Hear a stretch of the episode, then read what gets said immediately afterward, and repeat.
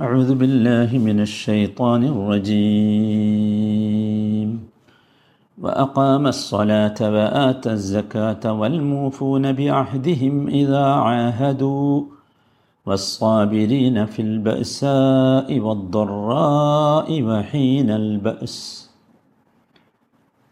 നൂറ്റി എഴുപത്തി ഏഴാമത്തെ വചനം ആറാമത്തെ ദിവസമാണ് നമ്മൾ കഴിഞ്ഞ ദിവസം വിശദീകരിച്ചത് വ വ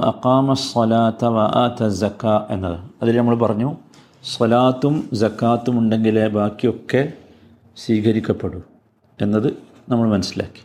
ഇനി ഇവിടെ നമ്മൾ സൂചിപ്പിച്ചുവല്ലോ ആദ്യം ദാനധർമ്മങ്ങളെക്കുറിച്ച് പറഞ്ഞിട്ടുണ്ട്.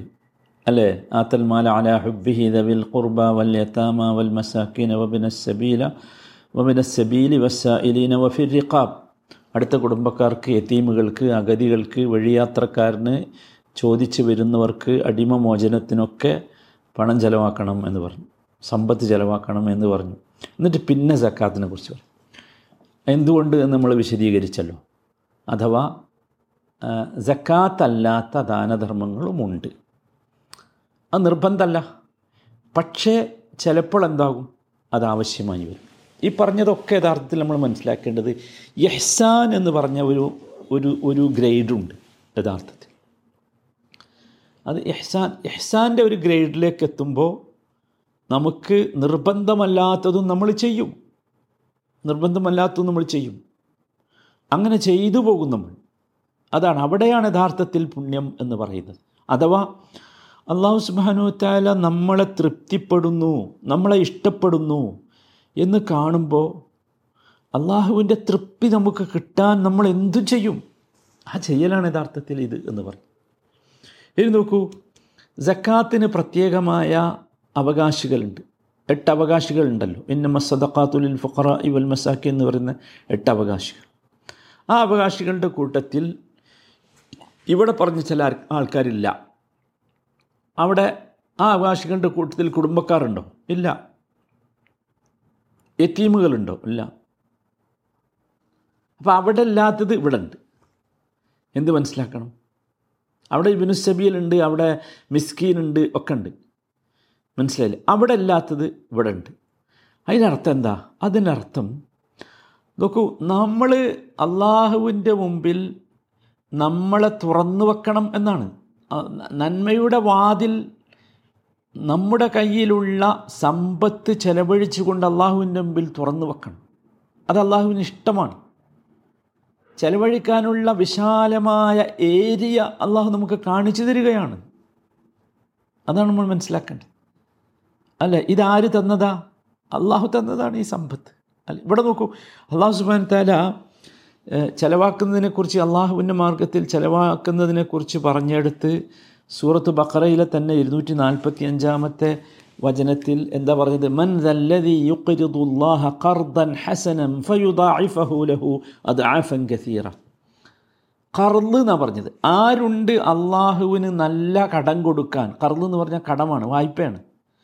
അങ്ങനെ അള്ളാഹുവിന് കടം കൊടുത്താൽ ഫയുദാഇഫഹു അദ്ആഫൻ കസീറ അള്ളാഹു അത് ധാരാളമായി ഇരട്ടി ഇരട്ടിയാക്കി തരും എന്ന്. അള്ളാഹു അല്ലേ സത്ത് തന്നത് സമ്പത്ത് തന്നത്? എന്നിട്ട് അള്ള നമ്മളോട് പറയാ എനിക്ക് കടം താൻ എന്താ അങ്ങനെ പറയാൻ കാരണം? സുഹാനല്ലാ സുഹാനല്ലാ നോക്കൂ സമ്പത്ത് അള്ളാഹുവിന്റെ ഗിഫ്റ്റാണ് അള്ളാഹു നമുക്ക് തന്നതാണ്. അപ്പോൾ ഇത് വേറൊരു മനുഷ്യന് ആവശ്യമുണ്ട് ഈ പണം വേറൊരാൾക്ക് ആവശ്യമുണ്ട് മനസ്സിലേ? അപ്പോൾ അവന് കൊടുക്കുന്ന അള്ളാഹു പറയാതെ അള്ളാഹു എന്താ പറഞ്ഞത് എനിക്ക് താന്നാ. സുഹാനല്ലാ അള്ളാഹുവിന്റെ ആ ആ മനുഷ്യനുമായിട്ടുള്ള ബന്ധത്തിന്റെ ശക്തി നിങ്ങൾ ആലോചിച്ച് നോക്കൂ. എനിക്ക് താ എനിക്ക് കടം താന്നാ പറഞ്ഞു. എനിക്ക് കടം കൊണ്ടാ. അവന് കൊടുക്കുക എന്നാണ് പറയേണ്ടിയിരുന്നത്. അതിന് പകരം അള്ളാഹു തന്നത് അള്ളാഹു പറഞ്ഞ അള്ളാഹുവിന് കടം കൊടുക്കുക സുഹാനല്ല അള്ളാഹുവാണ് തന്നത് അള്ളാഹുവാണ് തന്നത്. പക്ഷേ ഇതെന്താ വെച്ചാൽ അള്ളാഹു സുഹാനത്തല്ല നമ്മളെ സ്നേഹിക്കാൻ സ്വാതന്ത്ര്യം വല്ലാത്ത ഒരു സ്നേഹമാണ്. എന്നിട്ട് അള്ളാഹു തന്ന സമ്പത്ത് ഒരു ചെറിയ പെർസെന്റേജ് രണ്ട് പോയിന്റ് അഞ്ച് ശതമാനമല്ലേ കൊടുക്കേണ്ടുള്ളൂ രണ്ടര ശതമാനമേ കൊടുക്കേണ്ടുള്ളൂ. മിനിമം രണ്ടര ശതമാനമേ ഉള്ളൂ. ആ രണ്ടര ശതമാനം കൊടുക്കുന്നത് തന്നെ എന്താണ്? സുബാനല്ല നിങ്ങൾ ആലോചിക്കൂ അത് തന്നെ അള്ളാഹു അതിന് പ്രയോഗിച്ച പ്രയോഗങ്ങൾ അതിന് നൽകുന്ന പ്രതിഫലം. അതൊക്കെ എത്ര വലുതാണെന്ന് ആലോചിച്ചു നമ്മൾ മറന്നു പോകരുത് ഈ വിഷയം. അത് പറയാനാണ് ഞാൻ ആ കാര്യം ഒന്നുകൂടി വിശദീകരിച്ചത്. ഇനി ഈ- അടുത്ത വിഷയം. സലാത്ത് കഴിഞ്ഞു ജക്കാത്ത് കഴിഞ്ഞു അപ്പം പിന്നെ പറയുന്നത് വൽ മൂഫു നബി അഹദിഹിം ഇതാ അഹദു. കരാറിലേർപ്പെട്ടാൽ അത് നിറവേറ്റുകയും ചെയ്യുന്നു. അതും എന്താണ് പുണ്യം കിട്ടുന്ന ധർമ്മത്തിൽപ്പെട്ടതാണ് വൽ മൂഫു നബി അഹദിഹിം ഇതാ അഹദു. ഇതാ അഹദു. അപ്പോൾ എന്താണ്? മൂഫു നബി അഹദിഹിം. കരാറിനെ പൂർത്തിയാക്കുക. അതെങ്ങനെ കരാറിൽ ഏർപ്പെട്ടാൽ കരാറിനെ പൂർത്തിയാക്കുക.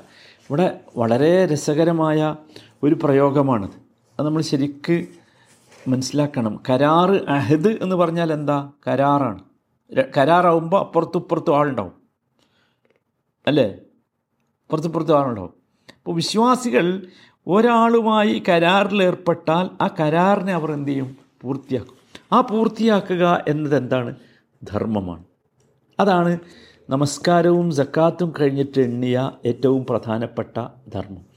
നമുക്കെല്ലാവർക്കും അറിയാം നല്ല ബന്ധങ്ങൾ എന്ന് പറഞ്ഞാൽ എന്താ? നല്ല ഇടപാടുകളാണ്. അല്ലേ? ഇടപാടുകൾ പൂർത്തിയാകാൻ എന്ത് വേണം? ഇടപാടുകൾ പൂർത്തിയാകണമെങ്കിൽ നല്ല ബന്ധങ്ങൾ വേണം. നമ്മൾ പരസ്പരം നൽകുന്ന ഉറപ്പുകൾ അല്ലേ? അതിന്റെ വാഗ്ദാനങ്ങൾ അതിനൊക്കെ വിലയില്ലാതായാൽ ധർമ്മം ഉണ്ടാവുമോ പുണ്യം ഉണ്ടാവുമോ നന്മ ഉണ്ടാവും ഇല്ല. അതുകൊണ്ട് ഇവിടെ നോക്കും ഇവിടെ കരാർ പാലിക്കുന്നവർ നല്ല പറഞ്ഞത്. മറിച്ച് അത് ശ്രദ്ധിച്ചോ നമ്മൾക്ക് പദം? പദം വൽ മൂഫൂന ബി അഹദിഹിം ഇതാ അഹദു എന്ന് പറഞ്ഞു കരാർ ചെയ്താൽ അത് പാലിക്കുന്നവർ. രണ്ടും തമ്മിൽ വ്യത്യാസമുണ്ട്. കരാർ പാലിക്കുന്നവർ മാത്രമല്ല പറഞ്ഞത്. കരാർ ചെയ്താൽ അത് അവർ എന്ന് വെച്ചാൽ എന്താ? എന്ത് വില കൊടുത്തും അത് പാലിക്കും. അതാണ്. അത് എന്ത് വില കൊടുത്തും ഏത് പ്രതിസന്ധിയിലും അത് പാലിക്കും. നബി സല്ലാ അലൈഹി വസല്ലമയുടെ ജീവിതത്തിൽ ആ സംഭവം തന്നെ ഉണ്ടായല്ലോ. അതല്ലേ അത്യത്ഭുതകരമായ ഒരു സംഗതി. അത്യത്ഭുതകരമായ ഒരു കാര്യമാണത്. നബി സല്ലാ അലൈഹി വസല്ലമയുടെ ജീവിതത്തിൽ തന്നെ ഉണ്ടായി. അതെപ്പോൾ നമ്മളൊക്കെ മനസ്സിലാക്കിയിട്ടുണ്ടാവും. ഈ ഹുദൈബിയ സന്ധിയിലുണ്ടായ കരാർ. ഹുദൈബിയ സന്ധിയിലുണ്ടായ കരാറ്.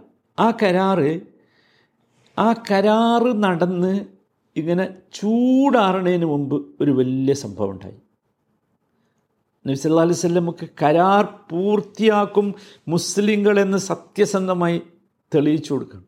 എന്താണ്? കുറേശികളുടെ കൂട്ടത്തിൽ നിന്ന് ആരെങ്കിലും ഇസ്ലാം സ്വീകരിച്ചുകൊണ്ട് മുസ്ലിങ്ങളുടെ കൂട്ടത്തിലേക്ക് വന്നാൽ അവരെ കുറേശികളുടെ കൂട്ടത്തിലേക്ക് തന്നെ തിരിച്ചയക്കണം എന്ന കരാർ. ഭയങ്കര ഒരു കരാറാണ്. പക്ഷേ അള്ളാഹു സുബാനു താല നബി സല്ലല്ലാഹു അലൈഹി വസല്ലമ കൊണ്ട് ചെയ്യിച്ച കരാറാണ്. ഈ കരാർ ഇങ്ങനെ എഴുതി മഷി ഉണങ്ങുന്നതിന് മുമ്പ് അതാ ഒരു മനുഷ്യൻ കയ്യിലും ഒക്കെ ചങ്ങലട്ടിട്ട് ഓടി വരുന്നു അബൂജന്തൽ ഇബിനു സുഹൈൽ ഇബിനു അമ്ര റളിയല്ലാഹു അൻഹു ആണത്. പ്രസിദ്ധമാണ് ആ കഥ. മക്കയിലാണ്. അബൂ സഹയിൽ പിന്നെ ഓടി വരികയാണ് ഈ അബൂജന്തൽ ഓടി വരുമ്പോൾ അദ്ദേഹത്തിന്റെ പിതാവ് അദ്ദേഹത്തെ മുഖത്തടിക്കുന്നുണ്ട്. എങ്ങോട്ടാടാ ഈ ഓടണമെന്ന് ചോദിച്ചിട്ട്. നബിന്റെ അടുത്തേക്ക് ഓടുകയാണ് വിശ്വസിച്ചുകൊണ്ട്. മുഷരിക്കുകളുടെ പീഡനത്തിൽ നിന്ന് പീഡനത്തിൽ നിന്ന് രക്ഷപ്പെട്ട് ഓടി വരികയാണ് നബിനെ കണ്ടപ്പോൾ. പിതാവ് മുഖത്തടിച്ചു എന്ന് മാത്രമല്ല മുഹമ്മദ് നബിയോട് ചോദിക്കുകയാണ് യാ മുഹമ്മദ് നിനക്കിതാ ഫസ്റ്റ് ചാൻസ് നീ കരാർ പൂർത്തീകരിക്കോ ഇല്ലേ എന്നറിയാനുള്ള ആദ്യത്തെ ചാൻസാണ് നബി സല്ലാ അലൈഹി സ്വല്ലമ്മ അബൂജന്തലിനെ മടക്കി അയച്ചു. കുറേശികളുടെ കൂട്ടത്തിലേക്ക് മടക്കി അയച്ചു.